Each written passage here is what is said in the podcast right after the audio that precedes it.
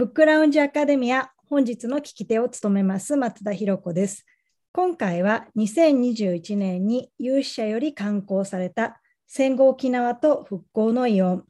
米軍占領下、復興を求めた人々の生存と希望の著者であるジャーナナオミさんにお話しいただきます。ジャーナさん、本日はよろしくお願いします。よろしくお願いします。ジャーナさんは沖縄タイムスの記者さんという肩書きをお持ちである一方で、沖縄大学地域研究所の特別研究員でもあり、沖縄大学や沖縄国際大学の非常勤講師も務めていらっしゃいます。本書を出版される以前にも、沖縄タイムス社から以前、戦場のわらび、沖縄戦の孤児たちや、岩波新書、証言沖縄、集団自決、慶良間諸島で何が起きたかなど、沖縄近現代史、特に沖縄戦に関する非常に重要な著作を発表されてきました。本書は大阪大学大学院に2018年に提出された博士学位取得論文をもとに再構成されたものですけれども、まず早速ですね、ご著書の内容を簡単にご紹介いただけますか。はい、ご紹介ありがとうございました。ちょっと緊張してますので書いたものを読み上げていきます。まず私の本のタイトルの戦後というのは時代はですねアメリカの米軍の占領が始まった沖縄を対象にですね沖縄戦があった1945年からそしてアメリカがですね沖縄を戦前のレベルの経済状態に戻すというふうに目標を定めた1953年頃までを対象にしています。でこの頃というのは沖縄の人々というのは地上戦前には沖縄戦の疎開、私はちょっと引き上げという言葉を使っているんですけども、疎開引き上げ、そして地上戦が始まってからの避難、そして戦闘が止んでからこの米軍基地建設によるこの北部収容地区への収容というのがありました。そしてそこから今度帰還するというこの移動を非常に繰り返しているわけですね。で沖縄島では、沖縄戦を生き延びた人々と約30万人ぐらいいて、その方々に実は共通する体験なわけです。30万人余りの人がこういったことを体験しているというのは、かなり考えると非常にすごい重要な体験だと思っています。でも、こうした体験というのは、実は沖縄で今、活発に編纂されている地域史の分厚い記録の中ではですね、やっぱ沖縄戦の記録、そして戦後の復興の始まりというふうな時代区分で分けられて書かれることが多かったです。そしてその沖縄島の中の移動というのは、故郷への帰還という単線的な移動として捉えられてきたと言えます。その結果、この元の集落に帰れたか帰れなかったか、元の集落が米軍基地に取られた場合は、現在もフェンスの中にその故郷があって、いろんな紙うがんとかそういうことお墓があったりしてそういうことの風景がですね新聞記事にも取り上げられたりして、故郷を失った人々というこの言説がですね言説によって現在も伝えられているわけです。しかしその一方でこの戦後の移動というのが帰れたか帰れなかったかというふうに集約されて見つめられているということもあるわけです。で今回の本ではなくて、その別項ので書いたんですけども、この移動というのはですね、日本軍と沖縄県によるこの沖縄戦の前の沖縄戦が始まる疎開引き上げの目的というのは、自給のために食料生産を目的としていました。自給戦を戦うために、住民が自分たちで一生懸命この畑を耕して、食料生産をするというのが目的でした。また占領初期の移動というのは、基地を作るためですが、そこの収容地区から帰ってくる移動というのは、米軍はこの人々の労働力をですね、食料生産や生活必需品の生活に生かしてですね、生産に生かして、沖縄社会を再建していくと、コストを削減して社会を再建していくということが目的でした。ですから、その収容地域からの帰還というのは、非常に労働と結びついていたわけなんですけれども、それが人々の生活基盤となっているですね、最低限の生活基盤なんですけれども、食料や医療や、あるいは帰還開始後のこの住宅の配給と非常に密接に結びついていたわけです。そして収容地区の中では通貨というのがなかったんですけれども、無償配給時代というふうに呼ばれたんですが、収容地区から帰ってきてしばらくして、通貨の収入が復活しています。これって実は今当たり前のことなんですけれども、でも、収容地区にいて無償の配給で生きてきた人々が、逆に言えばこの生活基盤を作るためにその労働に就かなければそれを獲得できない。今の世の中だったらそれって当たり前に見られるかも、当たり前じゃないと思われるかもしれないけれども、実はその占領、その戦争で破壊された社会で占領によって、再建していくような、非常にこの戦場がまだ続いているような状況の沖縄で、それがどれぐらい可能だったかということを考えると、かなりこう厳しい状況だったわけです。でこうした動きというのは、従来の、地域史的な場所に固定された視点からというのは、非常に見えにくいものになっていると私は思っています。でそのためこれまで実はやっぱりその移動というのをなかなか地域史をの部分で書かれることがなくて、特に私が着目したのは旧那覇市民なんです。それやっぱその那覇市民が移動を重ねた上で、離散してしまったということがあって、歴史もなかなかまとめにくい存在だったというのをこの、研究とか取材をする中で気づいた中で、じゃあその那覇市民をまずこの一塊のグループをに着目した上で、今の那覇市民、今の那覇市とは違うコミュニティを作っていた那覇市民の移動を追いながら、その身体を捉え損なわないように、この生存の印となる体を捉え損なわないようにして、移動と労働、そして生存を考察していこうというのがこの狙いです。しかし当時、移動と労働というのは、人々が自由に選べたわけではありませんでした。収容地区から移動するには、労働する場所が必要だったわけです。仕事がないといけなかった。その場所がない場合、つまり米軍基地に捉えているような場合というのは、収容地区が解消した北部の各町村に残るわけです。で北部収容地区の場合は、もともとその人口が少ないこの農業村であったために、収容地区が解消して、何万人もそこに残って働くというのは無理が最初からありました。で帰るべき場所が米軍基地となった場合、この場合、那覇市の場合はほとんどすべてだったんですけれども、移動するために仕事を求めなければならない。でそれが占領初期においては軍労働だったと言えると思います。これがこの本の時代背景ですね。そしてその本の中身に入っていくんですけれども、本は第2章と第3章で那覇市の柿の花の人々を描いています。柿の花というのは、今もほぼすべてがですね、那覇軍港に入ってしまっているところなんですけれども、その柿の花の人々は、戦前は制御として中市をしている人がかなりおりました。漁民と中市ですね。で、その中市の人々が移動した、収容地区から、北部収容地区から移動した、沖縄島中部の旧串川村の金湾という地区があります。これは湾の名前でなくて、本当地域の名前なんですけれども、今はもうバス停の名前しか残っていません。バス停と交通標識にしか残っていません。またその金湾と、そして那覇市に隣接して、数年間だけできた特別行政地域、港村というのがあって、これはほとんど痕跡がなくなっていますけれども、その2つの地域に着目してですね、書いたんですが、その地域というのは、この柿の花の人々が交渉の末に軍労働の場を獲得した場だったわけです。しかし、その労働というのは、柿の花の人々の制御ですね、200とか中市とか、あるいはその当時だったらその土木工事、インフラの再建のための土木工事など、軍労働というのは男性化されていたために、女性というのは参入できなかったわけです。で移動が開始されたときに、それぞれこの元の収容地区のあった場所に、女性たちというのは、女性や高齢者や子どもたちが取り残されていくことになったわけです。で生存のためのこの労働や食料配給というのは、戦争のために必要なものなんですけれども、それが政治として機能していって、ある人々を軍労働によって参入できない人々を排除していくということが起きていたわけです。で第1章の未進業では、そうした軍労働に参入できない戦争未亡人や、あるいは集落が米軍基地になってしまった女性たちが、ミシンを使って安い洋服を縫って販売する既製品屋になって、那覇市の中に、雑然とした那覇市の中に身を置いていくことで、この闇で身を置いていくことで場を獲得していく。そしてそれがやがては、自主的な管理を行う市場につながっていくという姿を描きました。その女性たちは、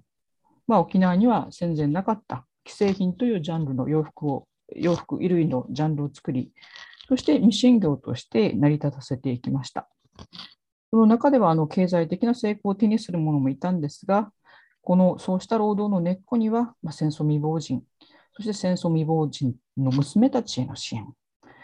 るいはその軍労働に仕事を得ることが性暴力の危険になるためにそれを回避するということを考えた人がいた。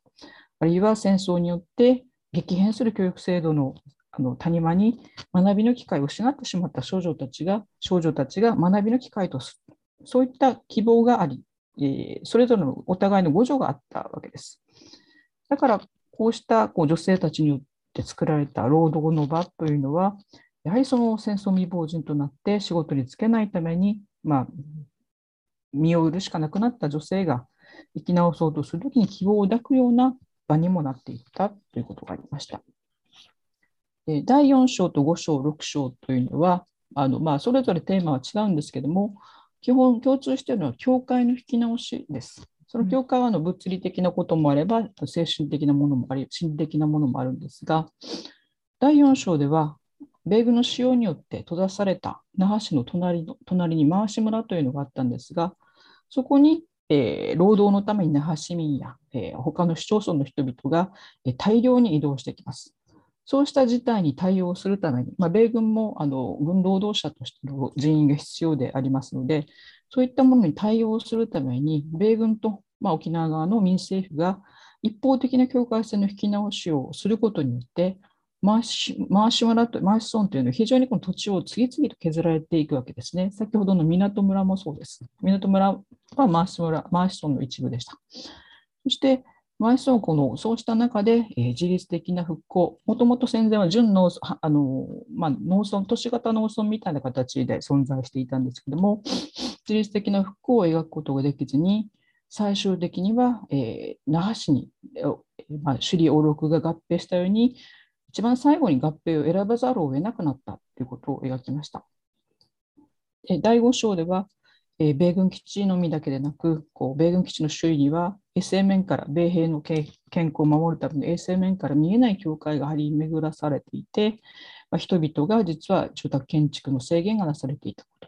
と、それだけではなくて、復興が進む中で、人々の農耕の再開とか住宅建築によってその境目が狭められていくときに、結局その人々の方を改善させていく、人々を改善して衛生的にして、かつ米兵とのこのやり取り、商売とのやり取りの中で親善的な振る舞いということで自身を改善していく、心の中の境界線を変えていくということが要請されていたことを描きました。で第6章、琉大事件ですけど、これは米軍への学生の抵抗運動として知られる1953年の第一次琉大事件です。これは初の大学設立という教育者の復興と戦争を経験した学生の生存の気球がぶつかり合う中で、米軍によって学生が共産主義者、赤として排除されていったことを描いています。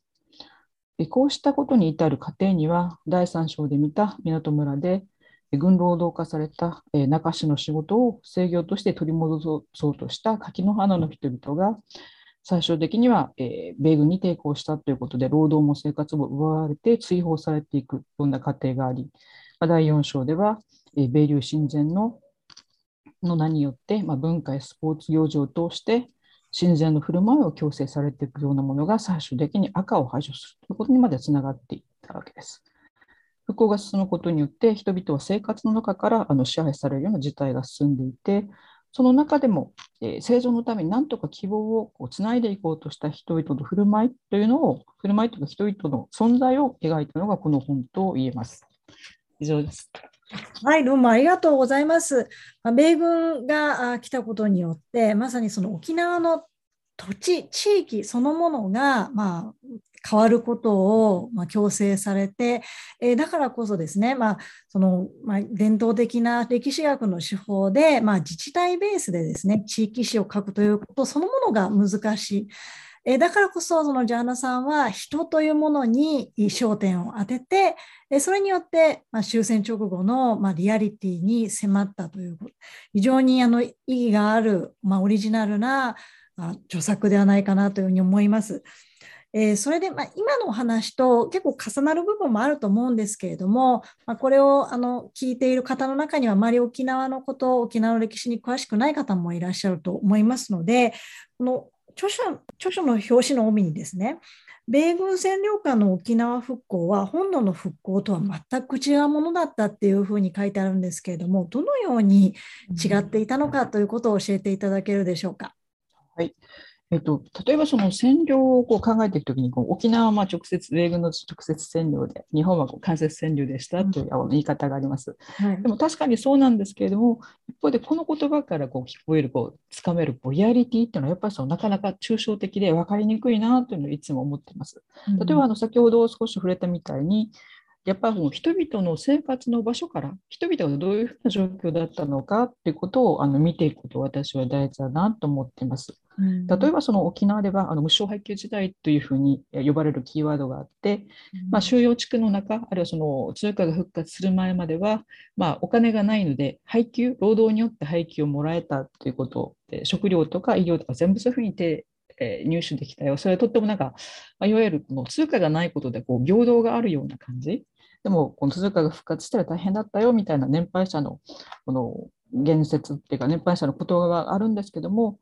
一方でその通貨が停止するということは、食料や配給が医療が十分に配給されてたらいいんですけれども、その時期には収容地区からまだ帰れない時期に食料配給の失敗で確保ができなくて、北部で餓死が起きています。それはその沖縄戦の最中から北部山中でゲリラ戦が長らく続いたために降りられなかった人がよれよれに弱って収容地区に入ったときに、弱っている人が食物を食べられなくなって餓死していくという時代が無償配給時代に実は重ねられているわけです。そして、1946年の4月春になると通貨が復活して無償配給時代が終わります。でもそれは、統制価格と統制賃金の始まりでした。それは仕事というのに全部公定価格がつけられて、公定の賃金で働くことによって配給を買っていくという時代になったわけですね。ちょっとこういう経済を統制する時代が長らく続いて、それは1945年、48年にですね、事業所が設立される、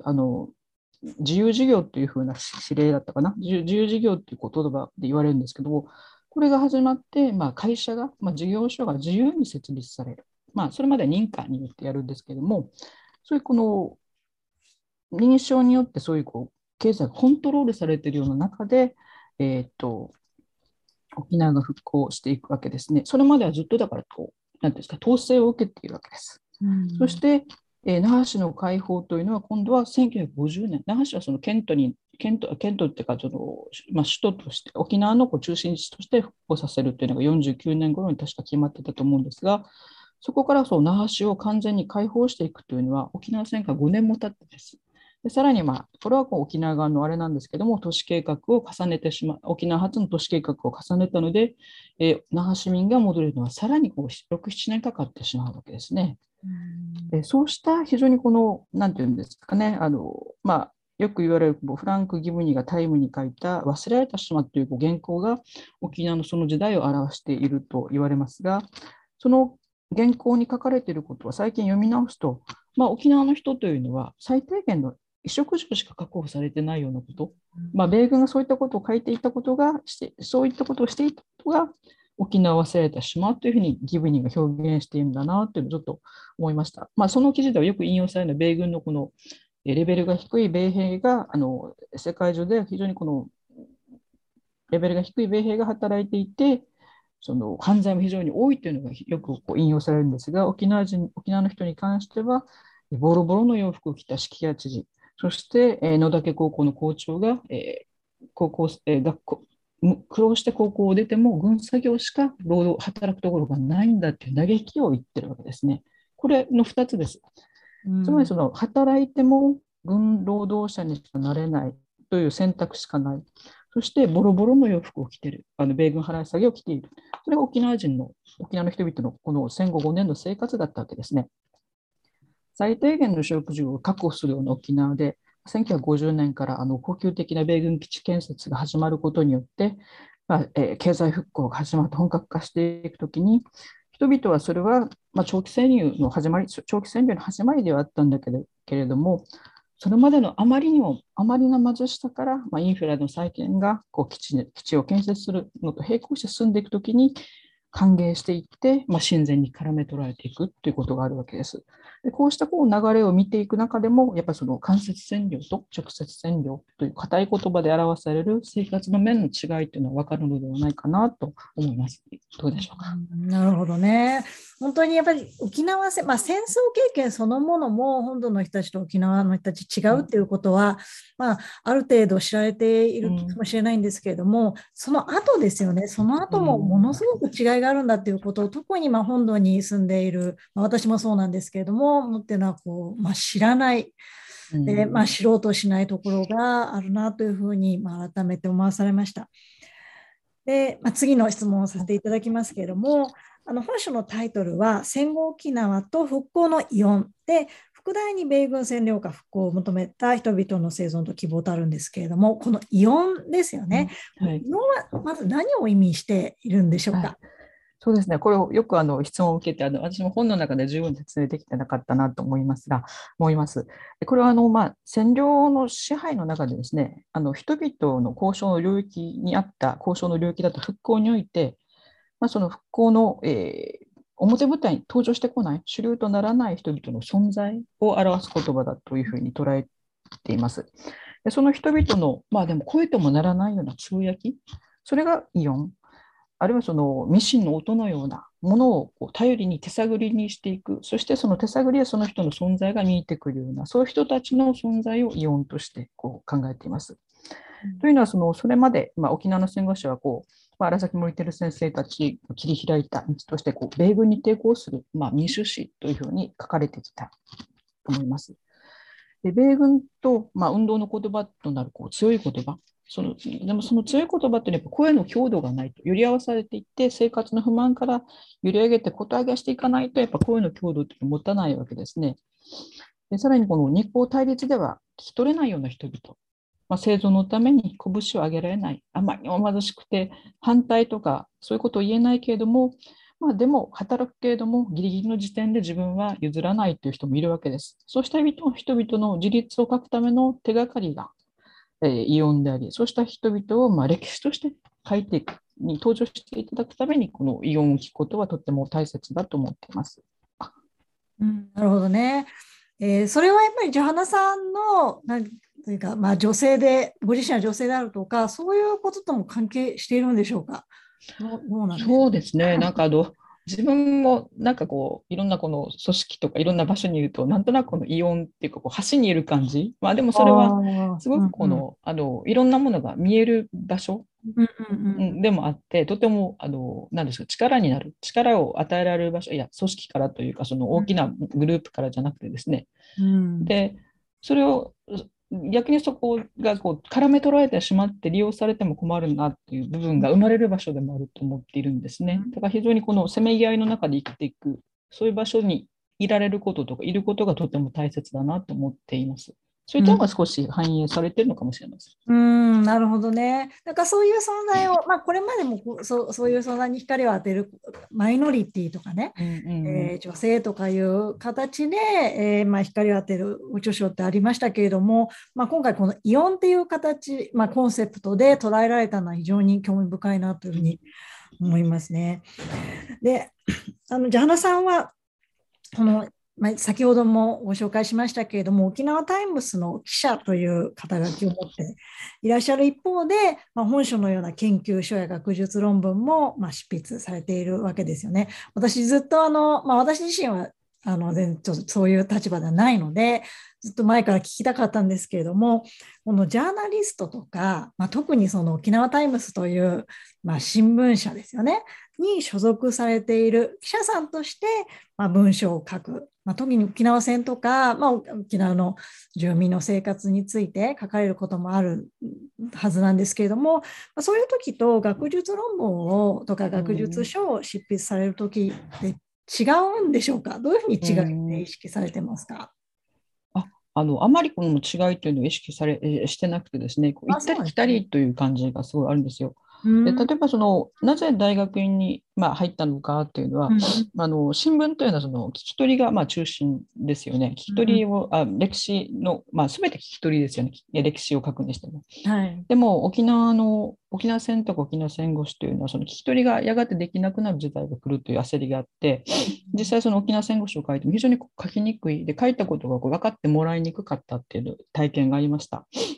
でそれで最初からテーマが決まっていたわけではないんですけども、大学院に学んだ大学院に進学して、その並行しながら取材仕事に帰っていったときに、興味を持っていた戦後史をちょっと聞いてみようということが始めたんですね。で琉球人形っていうのを最初に取材しました。でこの本には入っていないんですけど、琉球人形すごいメジャーなんですけど、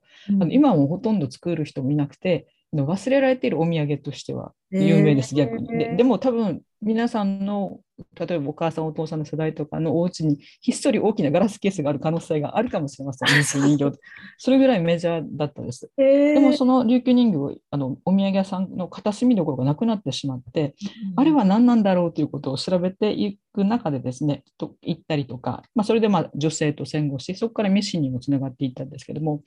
あと記者の1年生だった時にこの柿の花神話会というのがあって、那覇市柿の花の人々の親睦団体なんですけど、そこが奨学金を出しているという取材にちょっとイベントに行ったんですね。でそれを小さな記事に書いたんですけども、柿の花というのが一体何なのかっていうのを私は那覇市民ですけど知らなかったんです。那覇軍港にあるのでほとんど知らない、柿の花を聞いていると分からなかった。でそうしたことへの疑問、小さな疑問っていうのを実はたくさんいろいろ記者をする中で持っていてですね、でそれを見ている中で、なるほど、この移動と労働と生存を通して書くことでこの人たちのつながりが見えてくるんだなというのがちょっとだんだん見えてきて、論文に書いていくというふうになりました。で新聞記事としてその聞き書きを書いていくことは、逆にその十分に知られていないこと、例えば柿の花の人々の聞き書きというのはほぼなかったですから、そうしたことを、知られていないことを、沖縄の人に伝える意味でも記事化できるわけです。その結果論文では聞き取りを基本にして、背景など資料を補足していくという形で、さっき言ったみたいに両方行ったり来たりして書いていくということが書いているというスタンスで今書いています。そうなんですね。いい形で相互作用しているということ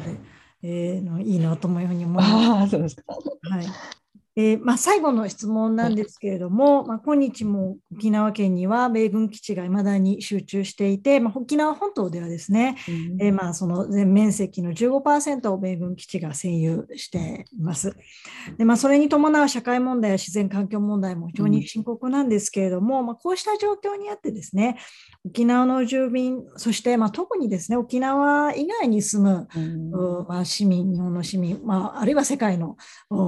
人々にとって、その戦後沖縄の復興の歴史とですね、今回そのジャーナさんがご著書で書かれたような、復興における異音に耳を傾けるっていうことはどのような今日的な意味を持っているとお考えでしょうか。そうですね、まずその米軍基地問題とかその沖縄戦の問題を論ずるときに、大体その沖縄対日本という二項対立が大体立ち上がって、沖縄からも日本からも立ち上がってきます。その辺野古の新基地の建設の問題については、地元の反対と賛成派など常に二項対立というのが絶えず立ち上がってくると思います。でもそうしたことの理解をちょっと考えたいんですけども、今年はその復帰50年になるんですけども、復帰の時1972年に復帰する時のこの復帰運動の目標というのは、核抜き本土並みの日本復帰を求める、基地を本土並みにしてそれから返還させていくということだったんですけども、結局それほとんど変わってないというか、全然半世紀経っても変わっていないどころか新基地ができている状況であるということなんですね。でその1972年の復帰の時、復帰の式典でですね、占領下で初めて選挙で選ばれた高専知事の琉球政府の主席の屋良朝苗は県知事になったんですけども、この復帰の式典の場所でこんなことを言ってます。いしれぬ感激と人しおの考え、しかしこの復帰の内容を見ますと必ずしも私どもの願望が入れられたとは言えない。沖縄がその歴史上常に手段として利用されてきたことを排除して、希望の持てる県づくりに全力を挙げる決意であるというふうに挨拶をしています。そしてその隣の代々木公園では、沖縄処分講義、これは琉球処分に重ねてるんですね、沖縄処分講義の県民大会が開かれています。復帰の式典というのは2つあって、東京の式典は万歳参照していますが、沖縄ではやらのこの非常にこのきついこうなんですかね、抑えた中にも非常にこうきつい表現、きついというかまあ柔らかな表現の中に意思がある表現、そして沖縄処分というこう、はい、スローガンの県民大会があったわけですね。エラが言ってるこの道具というのは、まあ、1609年に薩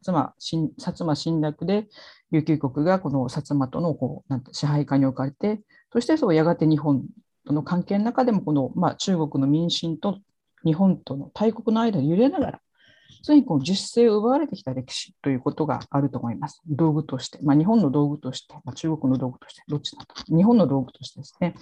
でこうした歴史経験を沖縄の人々生きているということをちょっと復帰の50年ではちょっとぜひ考えていただきたいなと思います。そしてこうした歴史の中にですらですね、登場しない人々の声があるということは私がお伝えしたいことなんです。日本対沖縄、沖縄対、日本対沖縄、沖縄の、まあ、二項対立という図式からはですね、決して見えないような複雑な歩みをしているのが沖縄であって、それを復帰50年の時に考えることは、まあ、沖縄の人々にとっても、まあ、もちろん私にとっても、まあ、この本を読んでくださる方にも有意義じゃないかなと私は今思っているところです。うんはい、ありがとうございます。本書本当に深い重要なテーマを扱っているんですけれども、読んでみるとですね、結構こう面白いといいますか、人々のこう生活がすごく生き生きと描かれていて、読みやすい本だとも言えると思いますので、ぜひ多くの方に手に取っていただきたいなというふうに思います。ジャナさん、本日はどうもありがとうございました。ありがとうございました。